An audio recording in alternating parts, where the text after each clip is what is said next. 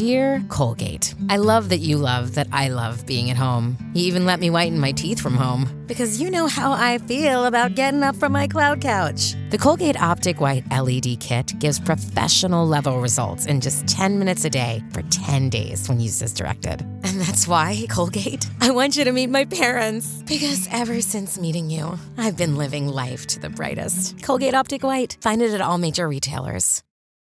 Coming up on today's show, the Nintendo Switch and the Xbox got a new exciting update, and inverted players are the best, and we're going to tell you why.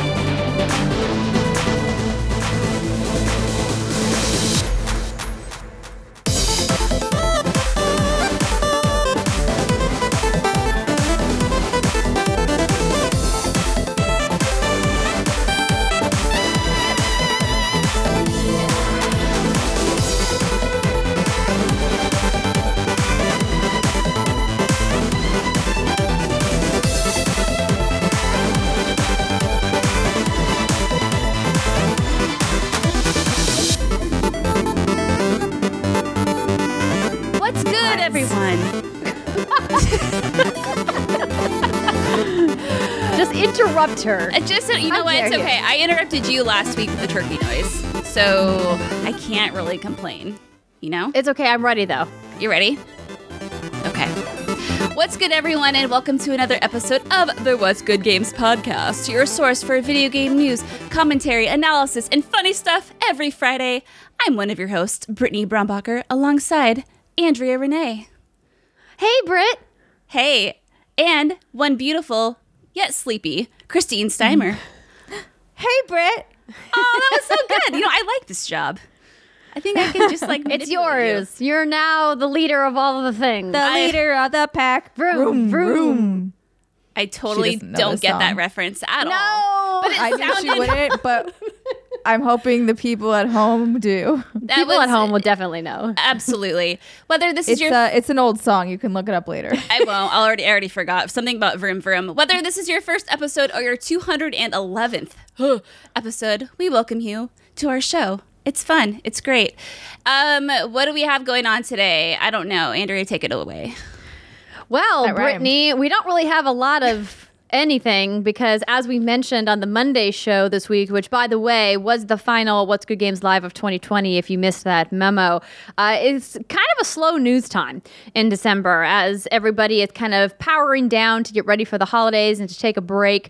But we still do have a few news items to go over and, of course, some games to talk about.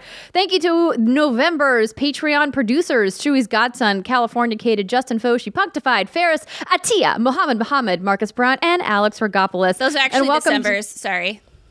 oh, well, they were also. November's, but they're also December's because we're in a new month now. What is time, everybody? What is time? And welcome to our Patreon community Tobias Hayes, Hopple, and Grant Maloney. Don't forget, you guys can be part of the show by submitting us your questions at patreon.com slash what's good games. And you can even get the show ad free. Which, speaking of Patreon, we put out quite a lengthy note this week, and it detailed some changes that we're making to our Patreon membership. So, if you guys are interested in learning about those changes, we highly recommend you head on over because we are doing some moving and shaking. Ooh. Or if you're just a passive supporter of What's Good Games, we appreciate you and thank you for your support. Continue being a barnacle on this ship. Yeah. However rickety it may be. I don't know. When you said passive, I was just like barnacle. That's true. don't know why. Important, yet passive. Yes. Hmm.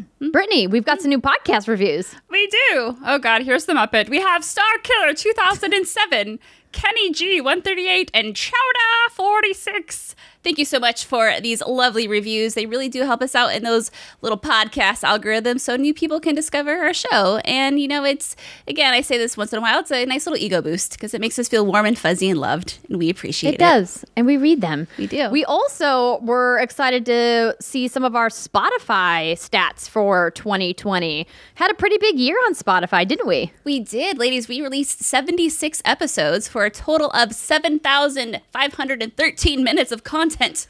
That's so many minutes of content. It's a lot. that's that's a lot. I know, and it's really fun to see some of the listeners post their own Spotify stats of how much they've listened to our show, and you know we're number one on a lot of people's lists, and it's just like, aw, thanks, friends.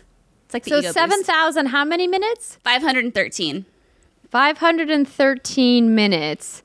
That is Oh boy, 125 consecutive hours of content or 5.2 days. You could listen to just the content we put out in 2020, just 2020, not mentioning our, our impressive backlog of content for five straight days and nights. that's like a Persona Five run.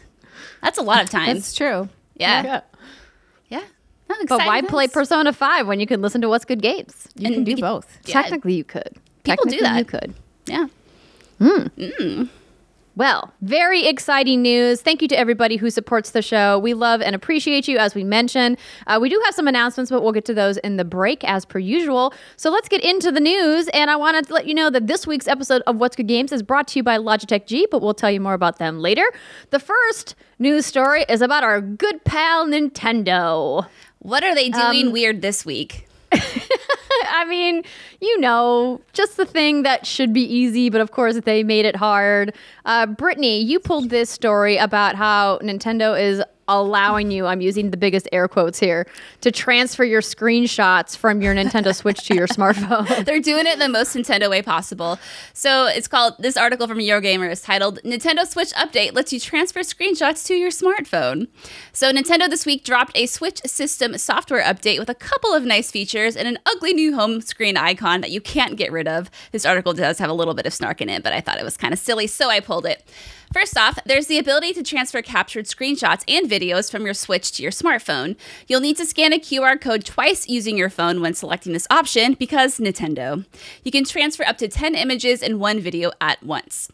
Alternatively, you can also now connect a USB cable to copy screenshots and video to a PC.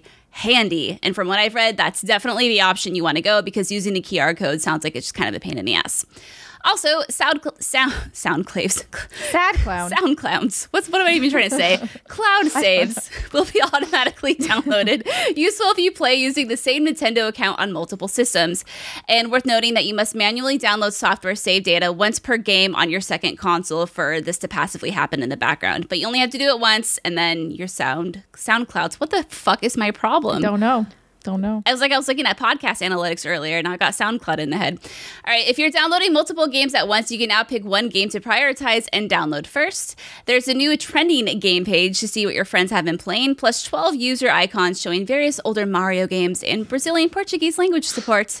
Finally, there's this this monstrosity. Shoving all the other home icons along and looking completely out of place, this red Nintendo Switch on- online eyesore will take you to a screen showing current benefits and membership status.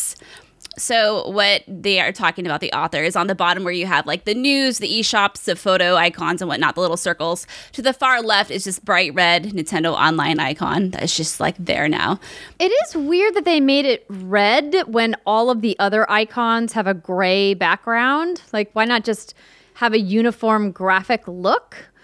I mean, I guess they're trying to push people to get the online service, but it seems like a really kind of garish way to do it. I, I don't think it's as bad as the author of this article does because I don't spend a lot of time on that screen, on the home screen of my Switch, but Yeah, It's- it's, It's there. definitely an eyesore. It's just kind of like also, hello. Like in general, do not like blood red to attract me to things. In fact, it d- deters me from going to said places because I'm like angry color. Don't want. so don't wear a red lip if you're trying to attract Steimer, is what she's saying. Correct. Oh. no, I'm just kidding. I do love a red lip on people. I think that's very. it doesn't fun. anger you like the color by itself does. No, but like this just looks like an angry red abort button. Like, get out of here. Yeah. We gotta leave. or a Yeah. giant record button. That's that's me just n- hitting record buttons They every want week you for to three and a sign half up. years in a row. Yes, true. They want Record. you to sign up for their online subscription. but subscription. I definitely service. am not like oh, I'll, I'll hit this button and give them my money. That's not. Well, I hit the button last night because I was playing Age of Calamity, and I was like, "Oh, what's this? An update?" Uh-huh. And yeah, you click on it, and it's pretty much just a big like marketing page for Nintendo Switch Online. It's really convoluted in a really weird way to actually get to your SNES and your NES games. In fact, like it's just easier if you just have the shortcut on your one of your main games on the um, homepage as one of your main games on the homepage. Otherwise, it's like what do I do with this? Because I clicked on it because my dad uses his Switch primarily for the SNES games. I'm like, there's no way he's going to be able to like click on this or tap this or whatever the fuck you do on a Switch console and then sort through and try to find your games because it's kind of oddly buried in there. So I Yeah. think it's just like a hey, if you're not a part of this, please give us your five dollars or how much it is. It's cheap. Well, Yeah. seems very Nintendo, but at least they have a workaround for uh, moving your device or your photos from your device. I usually just um, do like a photo dump, like once every couple of months, where I'll take the SD card out and then pop it into my computer. But it is kind of a bummer that it's not smoother. Yeah, it's a thing. Devin Knits, patreon.com slash what's good games, where you can ask us questions every week. Asks, are there any Switch UI changes you'd like to see on the system? I mean, for the most part, it's like pretty cut and dry. You get in, you Yeah. get out. Like you just like mm. hop on. Here's the here's the game I want to play. I I mean, I'd like them to remove this or make it look like a different color. I just want them to fix the aesthetic of it. I don't mind that they have that there. I just hate that. It just Yeah, bothers it's not too bad. yeah, it does bother me. I think the only thing that I would maybe change is automatically putting games I'm downloading into the carousel because just because I'm downloading a game doesn't mean I want it right there front and center because then it pushes one of the other games off of that off of that tray right away, but that's like such a minor gripe. I think the UI from the Switch is actually like pretty well done for Yeah, what it is. fine. So, Yeah, I think the No home screen is fine. but I think the Switch store, when we were asked this question, I think around the time we started the show was right around the time the Switch launched, and there weren't that many games on the eShop. Now that has changed, and last I checked, there's like 8,000 plus games on the eShop. And trying to organize which games you're looking for because you can only select one filter. And I know for sure the Microsoft Store has a much better way of searching for games, especially co op games or multiplayer games, and then narrowing that down too. But for this, you can only select one filter. So I was like, okay, what multiplayer games are there that I want to look at? And it shows me like 800 games. I'm like, oh no. oh yeah, yikes. Yikes, no, please no. So that's probably the only thing I would change. But other than that, it's pretty simple. I like it. Yeah. Nice. Yeah. Well, thanks for your question, Devin. Let's move on to the next story, shall we? Xbox's operating system got an update that lets players preload Game Pass. According to IGN, it's a substantial operating system update and has landed for the Xbox Series X and the S, along with the Xbox One family of systems, allowing users with custom dynamic backgrounds the ability to preload Xbox Game Pass games. I should say, I don't wait. Allow providing users with custom dynamic backgrounds. Oh, you can have custom dynamic backgrounds and also the ability to preload Xbox Game Pass games. You Nailed know, it. It's just you know reading words sometimes, you guys. It's a it's a challenge. So, preloading for Game Pass means that if you're anticipating a game that's launching on Game Pass in the future, you can choose to download it ahead of time so there are no huge bumps in the road on launch day. In addition, like Netflix does, the Xbox Game Pass app on console or mobile now has a coming soon section that tells you what games are arriving in the near future. Alongside Game Pass preloads are six new dynamic backgrounds, each that pays homage to the previous Xbox consoles, including one with concentric circles that harkens back to the days of the Xbox 360. Oh. The update also adds special filters to your game library that allows you to sort games optimized for the Xbox Series X and the S. And there's now also a new UI tag that lets you know when a game is utilizing auto HDR, which displays when you open the guide menu. You'll also be able to check your achievements in the game activity tab, accessed by pressing the Xbox button. If you guys want to read the full update notes, you can head on over to Xbox Wire's website. I don't know what I hit, but I knocked something down. What what fell? I don't know. Oh, it was just the little command strip that holds the okay. hook. I just heard the, it clank. Oh, it's because They never stay up. Don't worry about it. That's what she said. Um, ah, Gosh, I hope that's not what she said. some people's reality. Um, oh man. so- anyways, this is great. Lo- thanks, Xbox. Good Stop. I know. It's just one of those weeks where you're like, okay, we have to like fill some time. So we're like, okay, we're talking about Nintendo update. I'm Let's gonna talk go on a- on a slight update. tangent. Go ahead, please. We That's need it. slightly related to this, but right. also not. Um, and I was talking about this with John the other day. I was like, what's funny to me is that last generation, my Xbox would always turn on when I turned my TV on, and it drove me fucking crazy.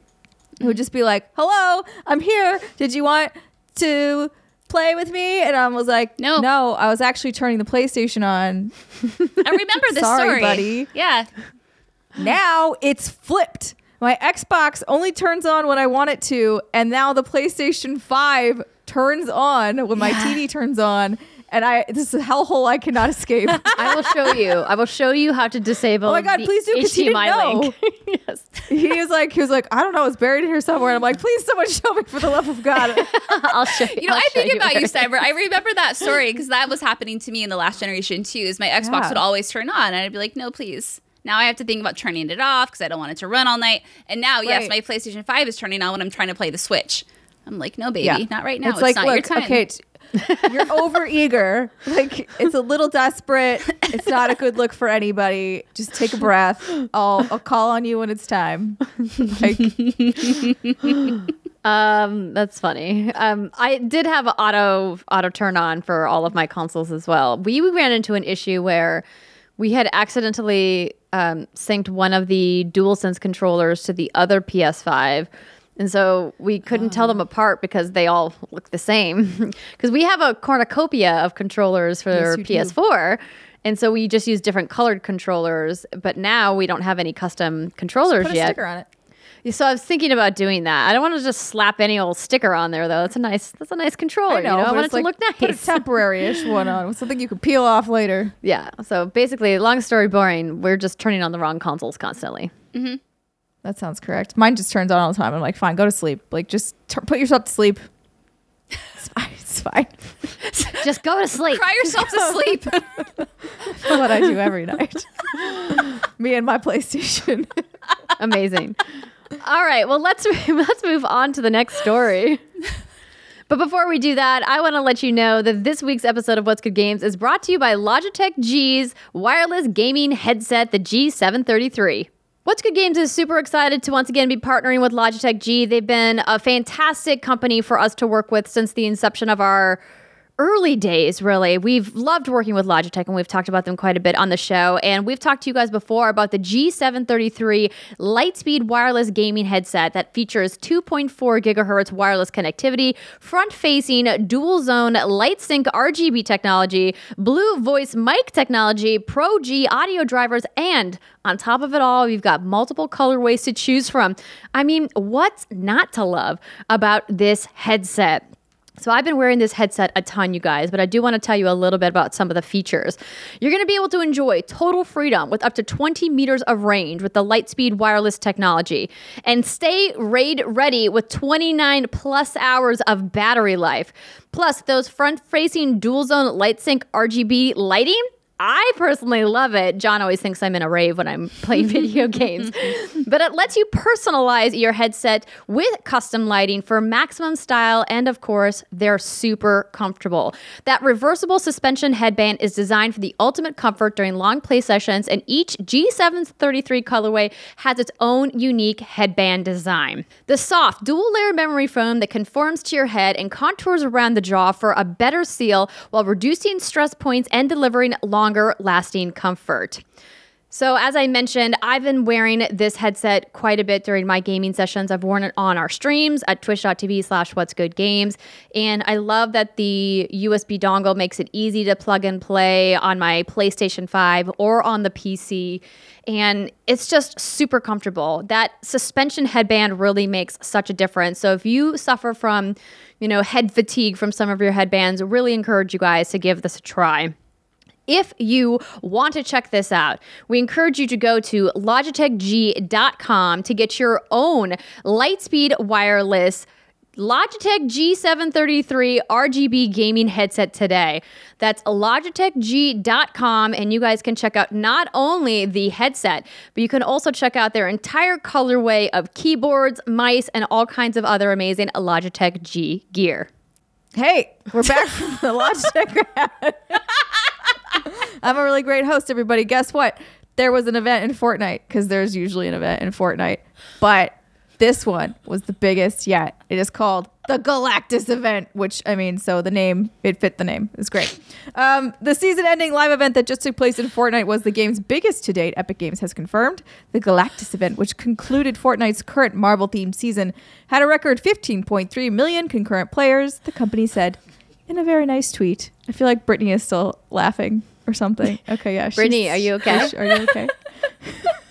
I could just hear her like I don't know what's Brittany, wrong with me. Brittany, do you know? Did you know that this means Travis Scott needs to sit down because his concert ah. in April peaked at 12.3 million concurrents. So Marvel is bigger than Travis Scott, confirmed. Um, the record before that was the Marshmello Show, which reached a measly 10.7 million. Just- Measly. Just, kidding. You're all wonderful people. You've done a very nice job. Uh, Epic says that 3.4 million people also watched the Galactus event on Twitch and YouTube. The event saw players teaming up to stop the Marvel supervillain from destroying Fortnite's island by piloting an explosives laden bus to feed him. It was it was weird. So I, I saw some clips of this event and like listen, Epic Games has done an amazing job with mm. creating these viral moments with celebrities and obviously here the celebrity is is Marvel and their amazing IP and their characters around this and they've been teasing the lead up to this Galactus event for quite some time and I mean, it's impressive. I love you, Brittany. I think I've Hold it together, Brittany. No, I you think got I've this. snapped. I think I've snapped. I don't know. Summer is just fucking making me laugh so hard today. and, and the look on your face when you're like, "Hey, we're back." Got me. Oh, I'm a great host. Yay. I mean, she is the comedy ninja of What's Good Games. oh, I, that just means awkward. I needed that. Um, cool. Uh, congrats, Epic. You did it again. Now But you have to what? continually one up yourself. Boy, there's more. Because Continue. now, Papa, Papa Kratos is the next Fortnite crossover. So this one's Destructoid. The old one was The Verge. Thanks, Verge. Thanks, Destructoid, for doing our work for us. Um, Ares killed his family. So now he's going to kill 99 of you guys while flossing. Uh, on the heels of Tuesday's Galactus Vanquishing event, Epic has new theatrics already lined up for Fortnite uh, in the form of God Killer Kratos, who will be the next crossover. It started with a very not subtle teaser from PlayStation, uh, and then people started to find the image on the PlayStation Store. It is traditional Papa Kratos. So, yeah, not really a secret anymore. Uh, the only question is whether Kratos will be PlayStation exclusive or whether he will also make an appearance on PC. It's worth noting that Sony made a $250 million minority stake investment in Epic Games earlier this year. And the God of War crossover is being teased now and is unofficially set for season five, which kicked off today, which means it's live now. Although I don't know technically when this article was written, but sometime this week. Today, I think, which Today, is today? Wednesday. Yeah. Today, today, Wednesday? today, Okay, today, cool. Wednesday. So you're yeah. yeah, I'm trying to find this here. I'm But trying to also find this Friday, image. if you're watching it. Ooh, yeah. um, So- it was never uh, officially Confirmed, right? Right, right. Yeah, it was uh people do their their data mining. Those kids and their data mining, and they found this, and then everyone's like, "Oh my god!" Yeah, so this is the image. I mean, this looks pretty good. Most of the Fortnite licensed stuff looks really cartoony, but this like looks this looks like Kratos. Oh yeah, It definitely looks like Kratos. probably a lot of back and forth meetings on that on this They're little like, can you improve the texture? And they're like, mm, I can improve it this much because there is an art style that Fortnite has. we need to still remain in that world. But Yeah. yeah, I do, I do not envy the artists that had to fucking collaborate on that. Man, Sorry, I was looking for this Mandalorian stuff. Oh yeah, I saw that. So there's even more Fortnite shit coming up, by the way, because I saw Baby Yoda in a little in his little bunker behind you.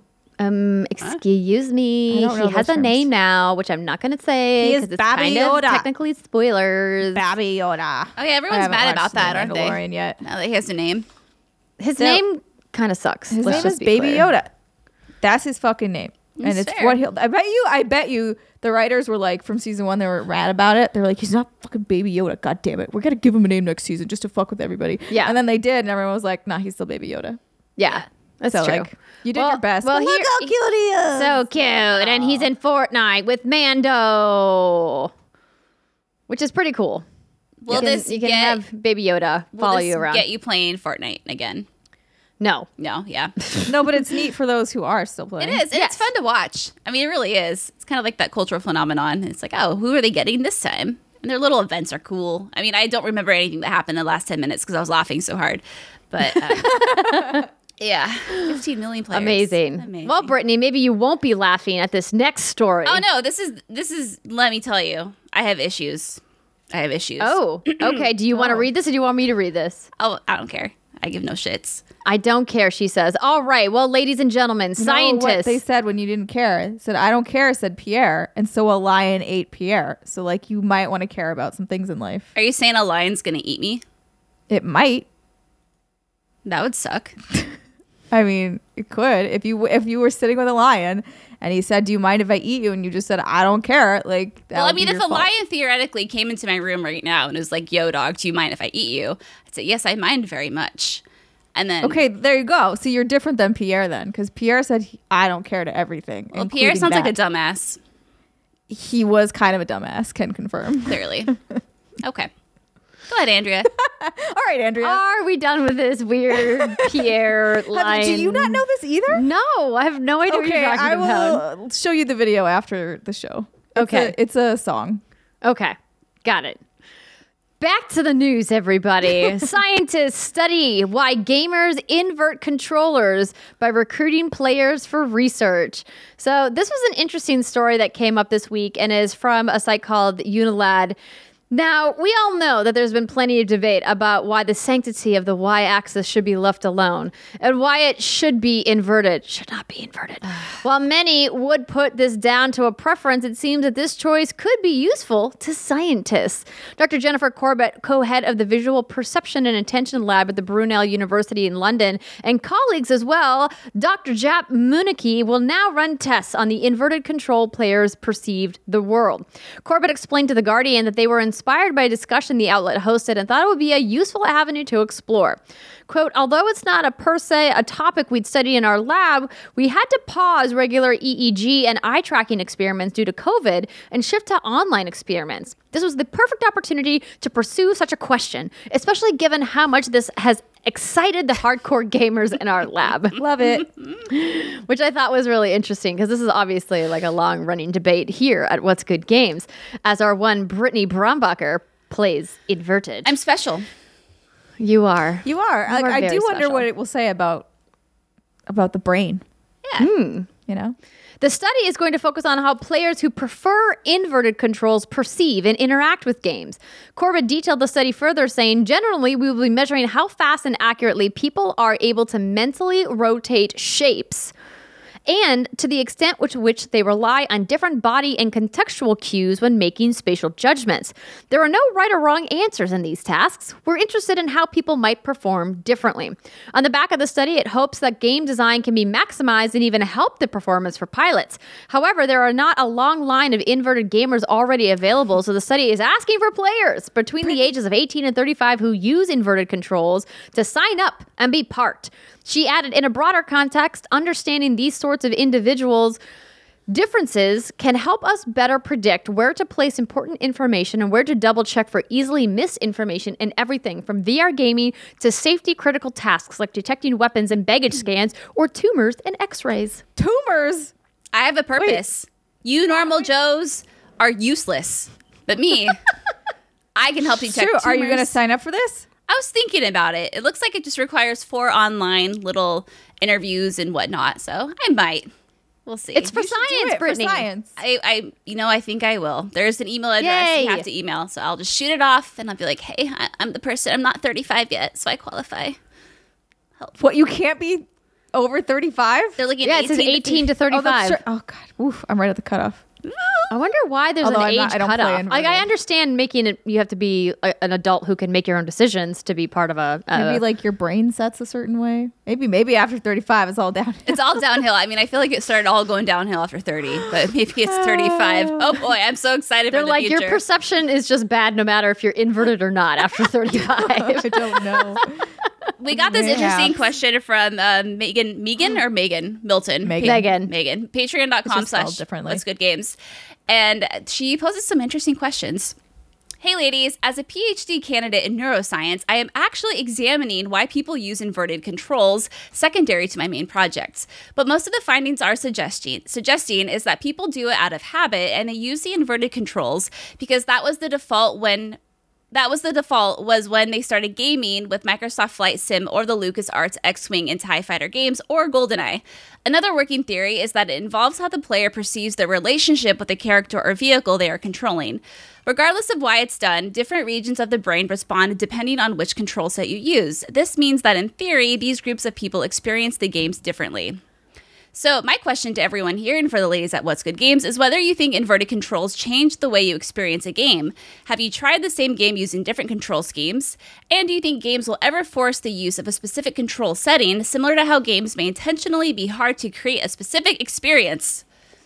So what's interesting is I did grow up playing Flight Sim and LucasArts uh, X-wing with the joysticks, um, Mm-hmm. but I don't play inverted. Yeah, and I've never played those games.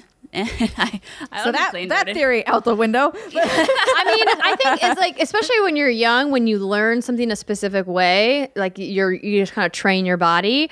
Obviously, playing inverted or not definitely affects the experience. Like I can't play with inverted controls. Like it, just, I physically like can't walk around. It's like, really hard to retrain your brain to do something like that. Um, it's basically like do everything with your left, your non-dominant hand. Yeah. uh, and it's like you can kind of do it, but really not efficiently. Right. No, it's interesting you bring up the training part because I think about the fact that I'm left handed, but I use my mouse with my right hand because we were all taught to use your mouse with your right hand because you right handed people think the world belongs to you. And when you're in school, all you can get is a right handed desk and you're cramped and crunched over trying to write. On a right-handed desk. Okay, I'm not going No, down but that yeah, I, hole. that's what I But- immediately thought of with but yeah. inverted. Is like kind of a left hand sort of situation. Yeah, I don't know when I started playing invert. I mean, obviously, as soon as I probably got my PS2 controller and got those little, you know, dual analogs is when I first the started it. sticks, the dual sticks, The right? dual sticks, yeah. But uh, other than that, like I can't do non-invert, and it's only really ever posed an issue because most games offer it, but there are some games where, especially in demos, right at like conventions, where they haven't implemented the invert control scheme yet, and then I'm walking around looking like someone who's never played a video game before because I just keep spinning in circles. like, how do I do this? It's very hard. Um, and there has been a few games. There's one recently that we talked about on What's Good that didn't offer. I invert- know. I'm trying to remember what game that was. It was the disintegration. Was that it? oh yes, that was it. That, was, it. Yeah. and the main player hub, you couldn't have inverted controls, and I got so dizzy that I just I couldn't do it anymore. You were So like, "Nope, It's I'm a weird, done." yeah, it's a weird thing, but uh, it's kind of fascinating that people are actually deep diving into the science of this. I know in the beginning I was like, oh, I have issues with this. I really don't. I give no Okay, good. I was like, wait, what are your issues? Because it seems like they're just doing some general experiments. Yeah, no, no, I was just being silly. I don't care. I think this is fascinating. I mean, science is cool, kids, and all learning how the brain works is really important for the advancement of humans because we're all kind of going down in a shithole. So it's a good thing. True. Mm-hmm. But no, this is fun and fascinating. But yeah, I, I I'll mean, be curious to see what they, yeah, what they come up with. Yeah. If it is just like a right hand, left hand sort of situation where really not that like major differences, but some slight ones on just which parts of the brains are activating while you're playing. Yeah, right. Um, or if it's like something bigger somehow. I don't know what it would be, but you never know. yeah, and I think it's interesting how they think it could depend on the um, relationship with the character and your surroundings. Like, what does that actually mean? I think it's more of like so the whenever I've talked to inverted players or not, it's always it's about the the pin situation, like how you as a player think about what you're doing when you're moving that stick. Yeah. For me, if I'm looking up, I'm like I'm pushing that way because I want to look that way. But like if you have a puppet or something, like it's like opposite whatever. Like it's just like the way I'm like feels like it wouldn't be, but I guess technically, That's why I'm terrible at is. flight games. Yeah. I always I always Huh. push it the wrong way. like when you push up on the back of a puppet, like if the puppet had a needle in the back Is of that its head. pitch and yaw? Is that what that's called? Maybe that sounds you, correct. fancy. Or is that the left to right movement? Maybe. Uh, it's it's not. It's definitely it's a term, Andrea. I got you there. That's all I know. It means something, and we're probably getting it wrong. Yeah, that's okay. Yeah. um, I don't know. But the but the pin in like the pin in the head. Yeah. uh, if I've you never push thought of it that up way. there, like then you go down, and if you push down, you go up. Um, but to me, that's like the opposite of how I think about it. If I want to look down, I push down. Like I want to go down.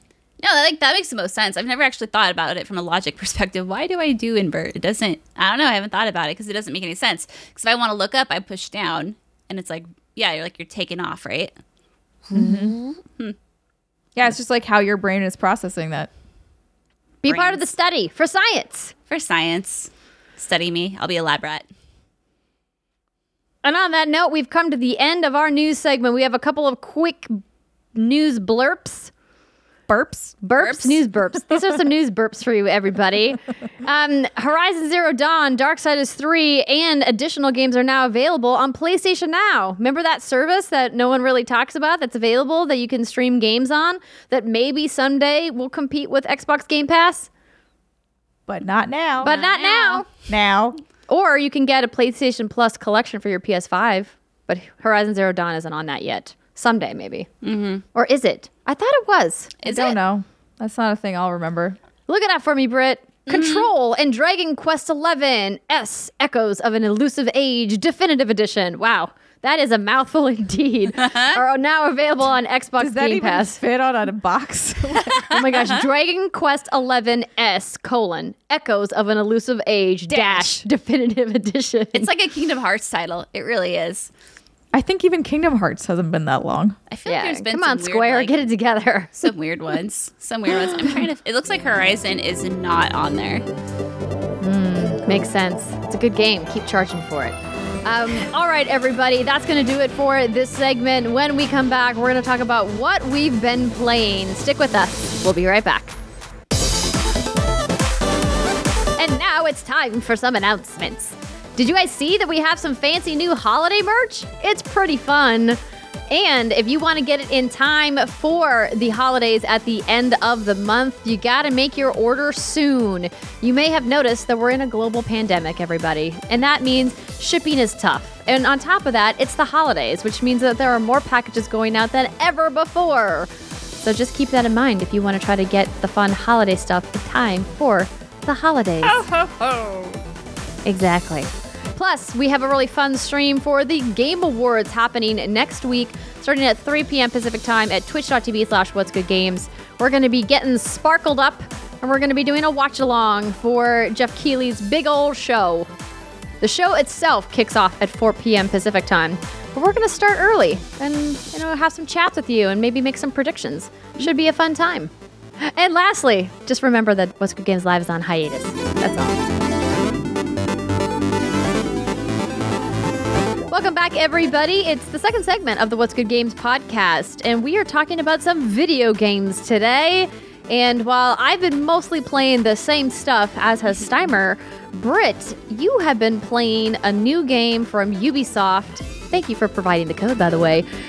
For a game titled Immortals Phoenix Rising. So, you and I chatted a little bit about this on the Monday show, but would like to take a little bit of a deeper dive now. So, tell us about Immortals. Ooh, yes, I, I shall because you asked me so kindly. Sorry, I'm kind of phlegmy from that laugh earlier with Steimer. Like it's like hanging out in my throat. Okay, so Immortals Phoenix Rising is a really silly name, but nonetheless, um, formerly known as Gods and Monsters. So it follows Phoenix, who is a stranded Greek soldier, and she's on this island and. Everyone has pretty much turned to stone, and it has fallen upon her or him, depending on the phoenix that you create, to save everyone and to save the gods. Ooh. Um, Ooh la la. Ooh la la. And so we were talking about this on the Monday show because the embargo for the game released on Monday. And I last we checked, it was like a 72 to 82 ish. That was on Monday. It may have changed since then.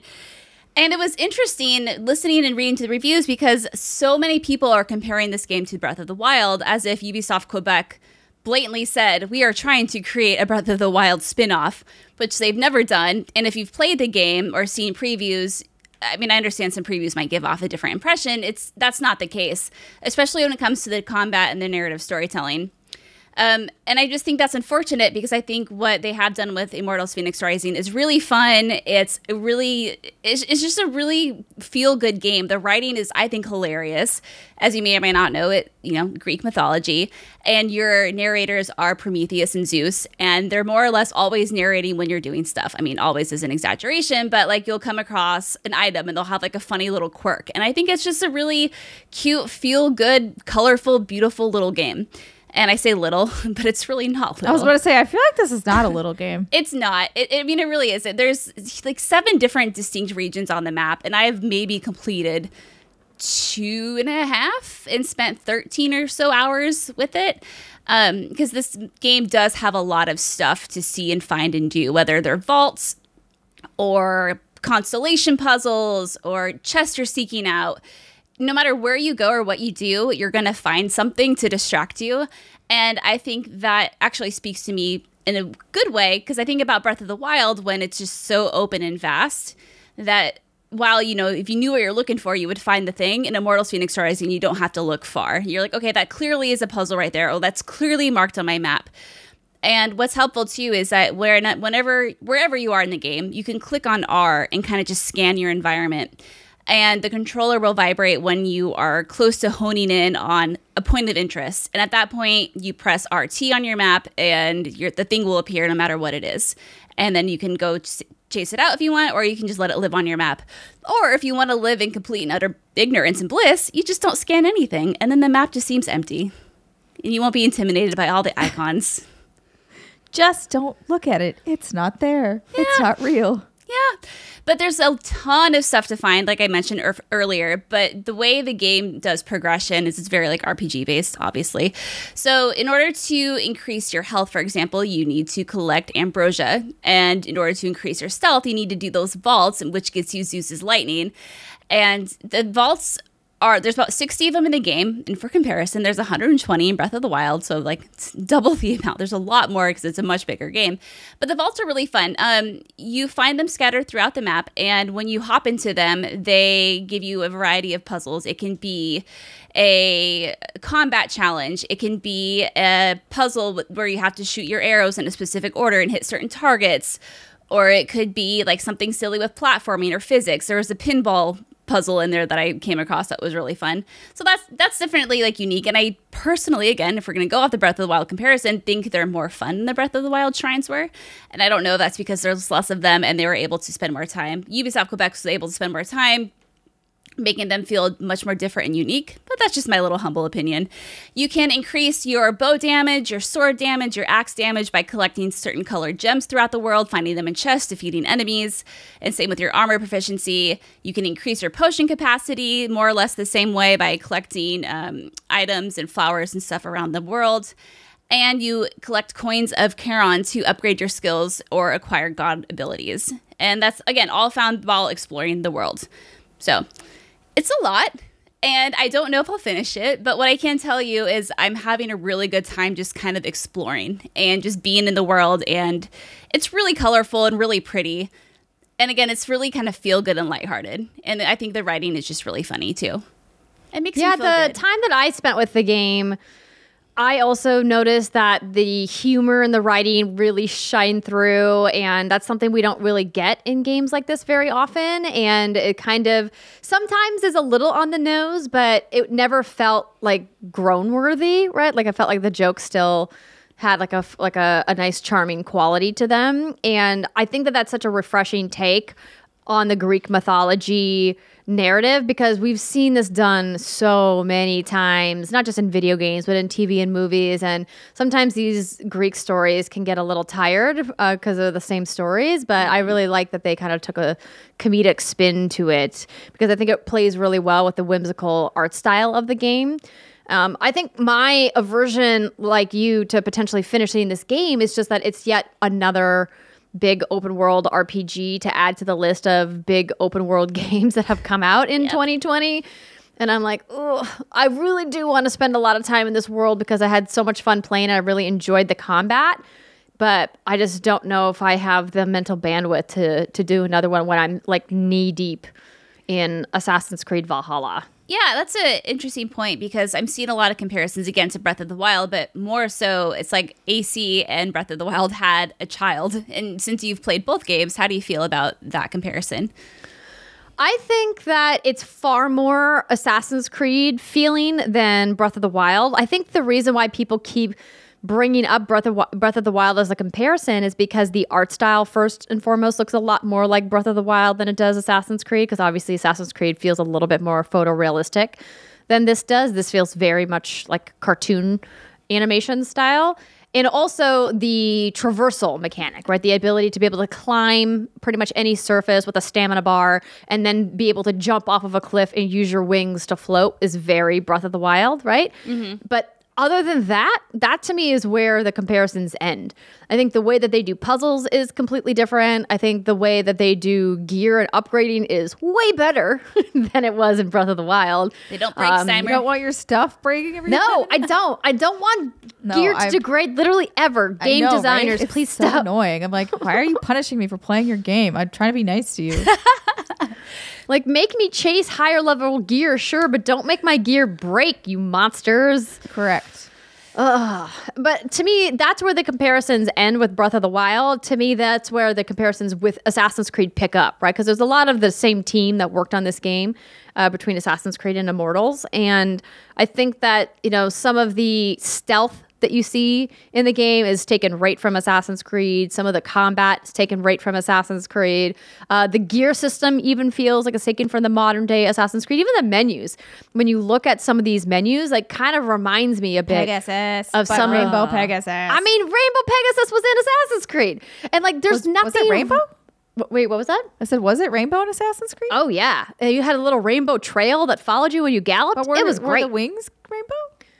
Uh, the wings weren't rainbow. The Okay, wings okay. were the white. rainbow was just the okay. Yes, the the horn was rainbow. Ah, the okay. unicorn horn got it, was got it. was rainbow. I remember having Pegasus. I just didn't. He didn't look the, the same. No, no, definitely different. And there's also um, a black version as well, which was super cool.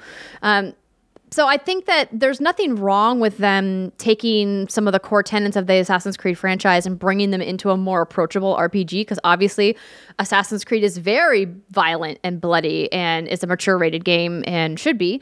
And this game seems like it's a lot more approachable and probably more family friendly for you know probably teen gamers and maybe even like early teen gamers than a game like Assassin's Creed is. And I think that that's awesome. And from what I've played I've been having a good time. Is this game going to light the world on fire? No of course not. But is it a, a really fun game to play? Definitely. Yeah, I'm with you. I think the question you have to answer yourself as a consumer is knowing that a certain Cyberpunk 2077 game comes out in just well, next week. Oh god. Next week, you know, because this isn't a game I think you can finish in a week. I mean, it is if that's all you Oh, do, right? Like that's like your life. Yeah, there's definitely it's definitely possible to do, but I think for most of us, Yeah, not probable. Right. Um, but I mean, I definitely think it's it's worth playing if you're looking for something like Andrea was describing it. Uh, we did get a question from official, official Prime Six. Do you think Immortals: Phoenix Rising will get a sequel? Would you be interested in seeing it grow to a franchise, or is it dependent on the lasting effect and DLC of this game? I mean, that's a great question. I think if we look at the Ubisoft formula with their other games, that they are probably going to put DLC out first before we look at getting a sequel. I would have preferred if they had just put this game out outside of the window of both Watch Dogs Legion and Assassin's Creed Valhalla. Right. I think Ubisoft really made a mistake in launching this game within weeks of Assassin's Creed Valhalla, a game they knew was going to be a 100 to 200 hour game without any of the post content.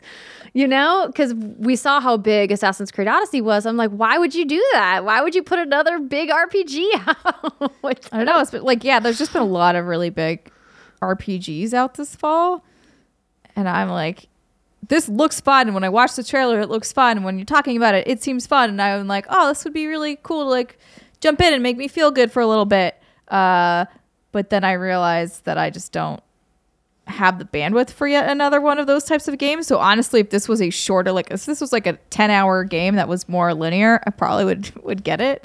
Um, but I just like the thought of another open world game, even if it's fun and well built. Right now, I can't do.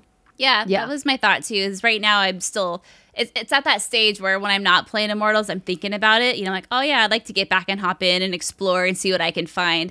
And then I remember there's five more regions that are completely untouched that I still need to get to, and I'm like, gosh, shit, like it's just not it's just not gonna happen. And I think I can see growing fatigued you know, relatively soon if this is the same more or less formula because a lot of the reviews of people who have finished the game has said you know the opening like 10 to 15 hours like they're new and they're exciting and there's fun stuff to do but after that is kind of when it starts to feel very repetitive and there aren't a lot of new mechanics introduced. So it's more rinse wash repeat more of the same right? And i think that's probably why i won't finish this especially again with you know one of the, the most anticipated game coming out next week but not to say like it's not worth picking up or looking into because it absolutely is but i think just the timing was a little borked Yeah. Yeah, for sure. Yeah, yeah. I mean, and it's not their fault that um, Cyberpunk 2077 got pushed, but it is their fault that they decided to release in December in the wake of their other two big open world games this fall. I, I still think releasing Watch Dogs and Assassin's Creed so close to each other was a mistake, but obviously those games are a lot more different than Assassin's Creed is with Immortals Phoenix Rising. But um, I'm glad that you've been enjoying your time. I, like you, hope to get back to it someday. When that day is going to happen, who who could say? Um, as I mentioned, I've exactly. I've been playing a lot of Assassin's Creed Valhalla. I'm about 50 hours into the game now. And I feel like I'm making some good progress, but I still feel like I'm maybe halfway through the main campaign, which is bonkers to think about. And I've only unlocked one of the like mystical realms and I completed everything at once. I was like, listen, you can wake up from this dream. So there's a person in your settlement and you can unlock the seer hut and she gives you a bunch of, of drugs. She's like, go get these herbs and. I'm going to send you on a trip. And then you have these visions and you go to these mystical Norse places. And the first place that I went to, I was like, I'm here now. I can wake up from this dream and then come back, or I can just complete everything here in one run. And so that's what I did. Collected all the things, did all the side quests in this like this special realm, and then came back. And it worked out in the sense that I was able to level up, but I didn't get any special gear from it. I only got skill points to put into my skill tree. And I was really bummed about that because I mm-hmm. collected 30 of these special shards around the realm and I was like this is going to be worth it. This is going to be some good some good gear. I'm going to get like a like a, sweet bow or a shield or, sweet- like a whatever, cool yeah. sword or something. And they're like, "Here's 5 skill points." And I was like, "Wait, what?" Oh. oh, I oh. was so sad. that's kind of a bummer. That's like my one big gripe about this game because I'm really enjoying it, but the gear is not nearly as good as it was in Odyssey. Like I like that they pulled back on how much gear. Yeah, there was, it was a little overkill, but no, did they like just pull back too much? They overcorrected. Mm. And now I still have, I was still, until I decided to finally bite the bullet and buy Helix credits with money, my own money, so I could get something different looking from the shop. I was still wearing the same set of armor that I got at the very beginning of Your the game. cape. The bear cape. way yeah. higher level. Yes. Well, that's why- the thing about the gear this time Oh, around. level with you? Yes. So Oh, instead of getting the same piece of gear at a higher level, which is what you got in Assassin's Creed Odyssey, Yeah. um, and you could obviously upgrade your stuff in Assassin's Creed as well. This time around, the way that they do gear leveling is like the level of your gear doesn't have a number attached to it. It has individual stats. So it's got like damage stats or weight stats and et cetera, et cetera, right? And so as you upgrade it, those stats increase, and it's not as expensive to upgrade as it was in Odyssey. Yeah, I felt was like it was super expensive to upgrade in Odyssey. Um, it's expensive to do the blacksmith upgrades, which improve the appearance and improve the overall stats um, in a much more meaningful way and allows you to slot additional runes in your gear. But it's not as um, it doesn't feel like as painful as it did. But the downside is that you just don't get as much gear. And if you want to get a full set of legendary gear, you have to go chase it down in the open world. And that to me is a little convoluted sometimes because then you have to, if you don't want to just do the exploration on your own, which, you know, if, if you're pressed for time, maybe you don't. You have to spend money then to buy maps from vendors in the world to like unlock where you can find the gear. So that mm-hmm. whole process of of finding the gear and chasing it and doing the upgrading is not as smooth as I would like it to be. I hope that they can refine that for future content that's coming, and I think that they're getting close to it feel, feeling like a good chase. But I just feel like I'm not again, like I feel like I'm just making slow progress. It was about here in my journey in Assassin's Creed Odyssey that I dropped everything down to easy because I was like, I'm not moving fast enough. Like I this is taking too long. Yeah, I can see that. I need to move faster. I don't need I don't have 150 hours to dump into this game cuz I put 100 hours into Odyssey and still haven't touched all of the DLC that I paid a lot of money for. Okay, girl, make a prediction. When are you going to finish Valhalla? Um oh my gosh, Brittany. Is it going to be like another year? New Year's maybe? Oh, you think so? Okay, I was just thinking. Well, about, I mean, I anticipate us hopefully getting access to Cyberpunk 2077 soon. Mm-hmm. But I don't know when. And believe it or not, I actually am not as excited for Cyberpunk as I was. Oh. I think that they have just shoved their marketing campaign so much in my face on TV, on Twitter, on YouTube that I'm like, you know what? I don't want this anymore. like they're like you you're hitting me over the head with marketing and I'm like I don't I don't want it any, I don't want it. it's anymore. turning you off. Yes. You're like And that feeling a little hasn't happened to me before. You're feeling a little It's like, when you hear a good song on the radio and Yeah. it's good the first like 25 times you hear it and then every time you get in your car that same freaking song is on and you're like listen i liked the song once there was a time when this song was my jam when i listened to the song over and over again but now you like turn the radio off when it comes on that's where i'm at with cyberpunk marketing I'm not gonna lie Fair enough. No, that's fair. enough. I mean, they're kind of rehashing the same content over and over again, and I, I get it. Like, I, I understand They're where like, you're coming please remember, we're out soon. Yeah, here, here's the nomad life. we know path. we got it We get it. Got the Yeah. memo. Yeah. We're all good here. Yeah. And then they keep releasing new stuff, and I'm like, stop, stop it. Stop releasing new trailers. I don't want to see any more of the game. I've been intentionally avoiding it now, and I never put mutes on content. I just don't do it because we work in a in a era of content creation where we just can't. Like we need to be aware of what's happening in the news. So I don't use mutes. And now it's like I almost want to mute Cyberpunk just so I stop seeing the marketing material from CD Projekt Red okay, stop not even marketing about the Andrea. spoilers. I'm not even worried about that because, as Steimer said in the, in, in the previous show, we don't know anything about this story. It's kind of hard for us to get spoiled. It's true. You hear that, friends? Very true. Anywho, She's that gonna was buy a your game anyway. Don't market Yes, I am. anymore. And like when it comes out, then I'll be like, "Yo, this game is mind blowing." At least I hope it is. Otherwise, it's going to be the biggest flop of all time. That's true. It's gonna go one way or the other. We'll see. I don't feel like Oh, there's going to be a man. middle of the road. I No. feel like Cyberpunk's going to be a six or it's going to be a ten. At this point, it's it has to be divisive because it's Oh, yeah. been built up for so long. Like, yeah, either people will love this or they will hate it. My inclination says they'll probably love it because I think people in general really like what um, CD Projekt Red does. But yeah. yeah, you know, stranger things have happened. it's true. It's true. Uh, Steimer, you're Yeah. playing some games. So I finished Spider Man. Yeah, Congrats. girl. Yeah, it was really good. I liked Spider Man a lot. I think it is a very good, wholesome game. Also, thank you, Sony, for providing me a code. And you had to provide me another code because it didn't work, like on PlayStation Five. So thank That was a whole thing. That was a whole thing. My PlayStation was a little confused. it's fine. We got it all sorted out. Um, and I don't want to say anything more about it because I think you should all go play it because it's lovely. It's just a lovely little jaunt through New York City at Christmas time. If Yeah. you liked if you liked uh, the other Spider-Man, you will like the Spider-Man. I'm excited now that it's December and um I'm like all the way in Christmas mode. Obviously, I'm wearing. Same. Yeah. wearing Oh, that's candy adorable. It's really cute. She's wearing It a says, white sweater. "Oh snap!" yeah, And it's a a candy, candy cane. cane. that's made out of sequins and it's broken in the middle. Oh my god, that's so cute. Yes, this is this is my kind of my kind Yeah. of top. No, there's something wholesome about playing a game set around Christmas time during actual Christmas time. yeah, Yeah. for sure. Yeah, it was Uh, like that Dead Rising, Dead Rising 4, I think it was. Oh yeah. was all Christmas that. themed. All right.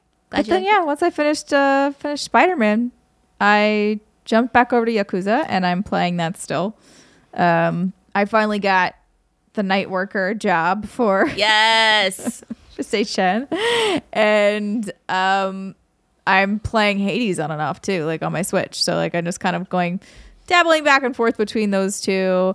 Also, since Andrea talked so much about it, I started watching Schitt's Creek. Okay. Yes. Well, I had started watching it once upon a time. I watched the first three episodes and then stopped watching it.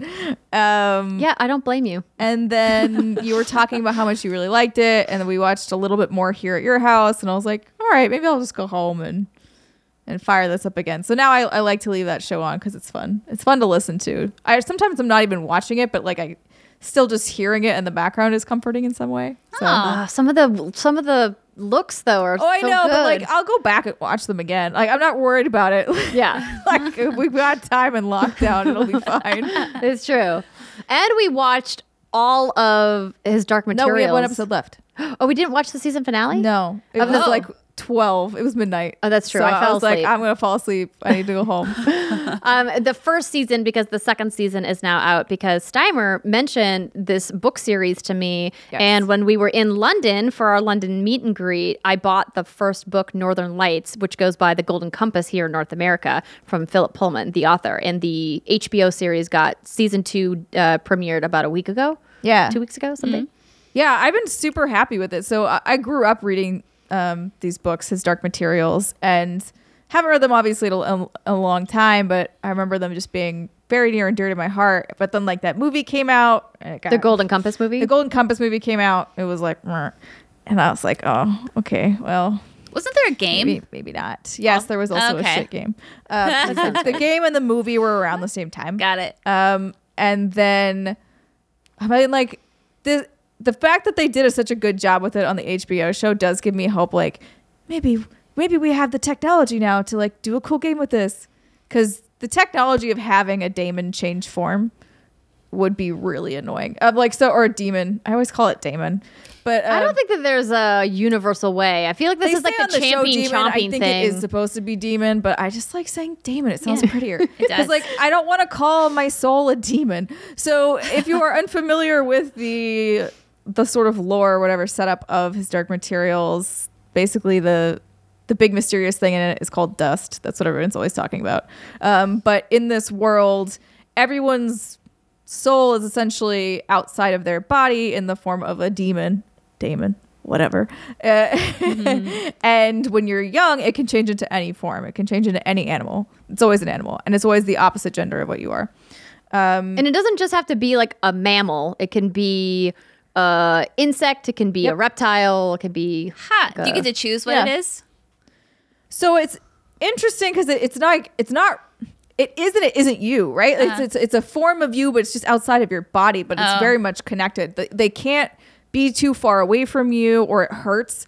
Um, if any, no one's supposed to like touch them. It would be like a really weird thing if you touched another person's demon because it's basically your soul. Um, and if you kill like one or the other, the other disappears, right? Like so, if you kill a, a demon, the human dies. If you kill a human, the demon just puffs into magic air.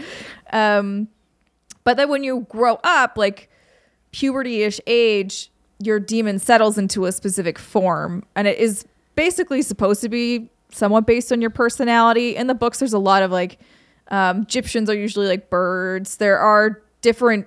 I don't want to say stereotypes, but the but kind of what they kind are. Kind of what they are, like stereotypical Archetypes, forms, maybe. maybe.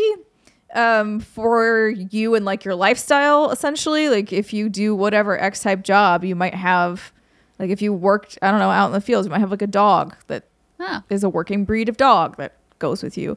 Um but yeah so it's really interesting. Um well i always thought it was interesting. I also just really like animals so any book where I mean, talking about you get a permanent animal friend for life. Permanent animal friend sounds freaking dope that can I- talk.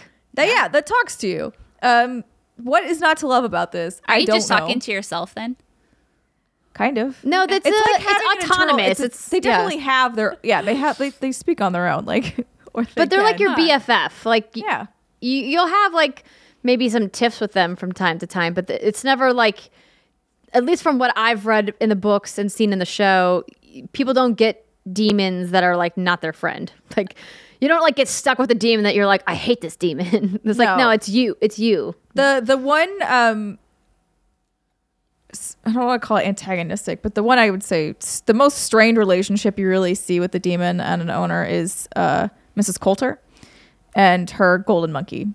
Which that's all I'll say. But like yes. So like there definitely are different versions. Like her monkey never talks. Um so, so and like there's a whole bunch of other things you can go into with that but um i really liked these books. They are also i mean i guess i'll just warn any, anybody listening they are like heavily anti-religion. Um the magisterium is the big bad in this. The magisterium is essentially the church who are trying to like keep everything quiet about dust and about these findings that are happening in the world.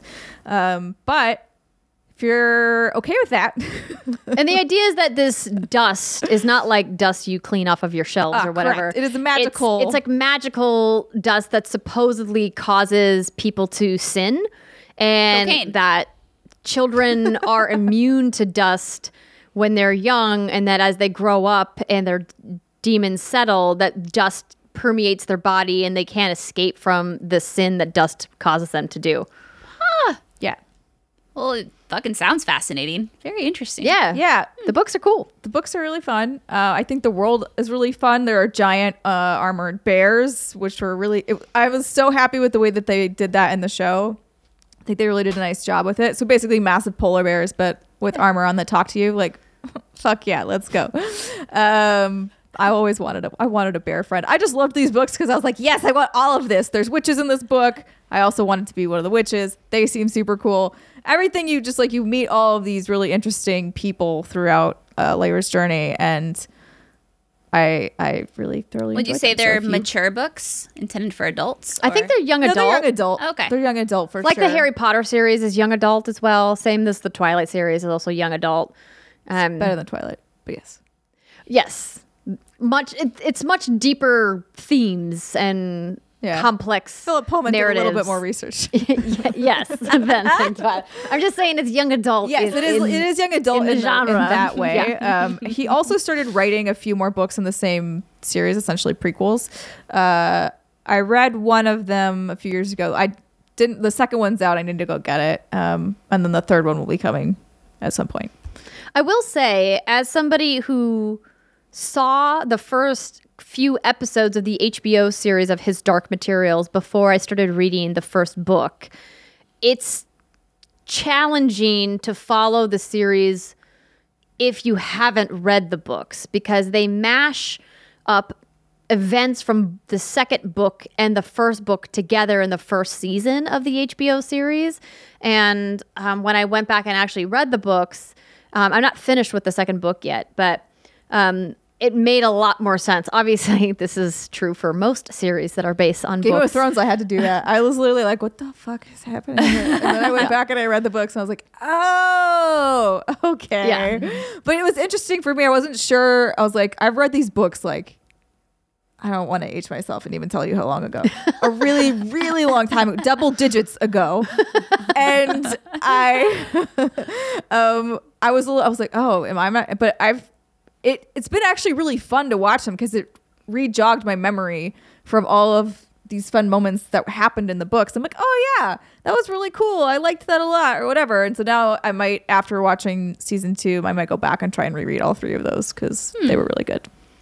Yeah, I definitely want to finish The Subtle Knife, which is the second book. Yep. Um, but I'm like, And then there's the Amber Spyglass is the last one. Mm hmm. I have all three of them. I bought them, but they're just sitting on my shelf because I'm reading Rhythm of War right now. I understand. Oh, there's just so much to do, so much to consume. How can we play and read and watch all of the things? You got like one eye reading a book, one eye watching the television. I don't know how people multitask that stuff. Like John will play a game and have something on in the background. The only game I can do that with is Animal Crossing.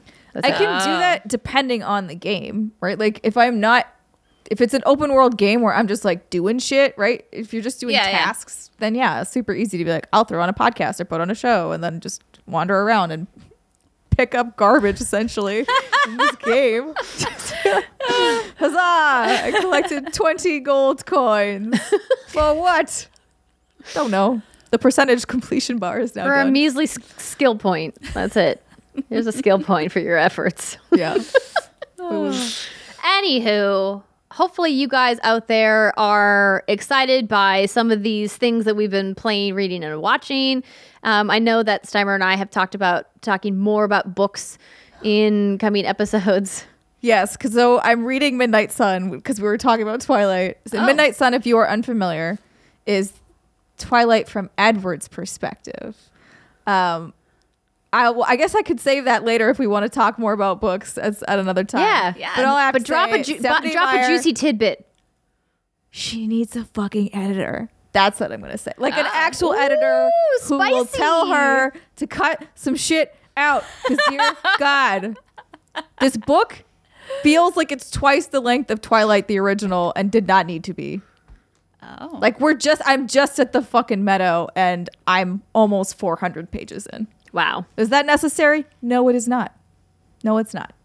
Steimer likes a good fat trim. I just like tell me a story, but don't like repeat shit at me while you're telling the story. I don't need it. I got it. I understand his motivation. I understand where his head's at. I know why he's tormented. It's fine. Like you don't need to remind me every five fucking words. I got it. You tell him, Steimer. Get him, girl. Get him. Be concise, everybody. And that's going to do it for What's Good Games this week. Thanks, everybody, for joining us. We will see you back here next week. But before the podcast, don't forget Thursday, December 10th at 3 p.m. Pacific time, we're going to be doing a live watch along of the Game Awards. We're going to be dressing up in sparkles. It's going to be fun. You can too. And we hope to see you there. Twitch.tv slash What's Good Games. And for now, enjoy your weekend. Bye, everybody.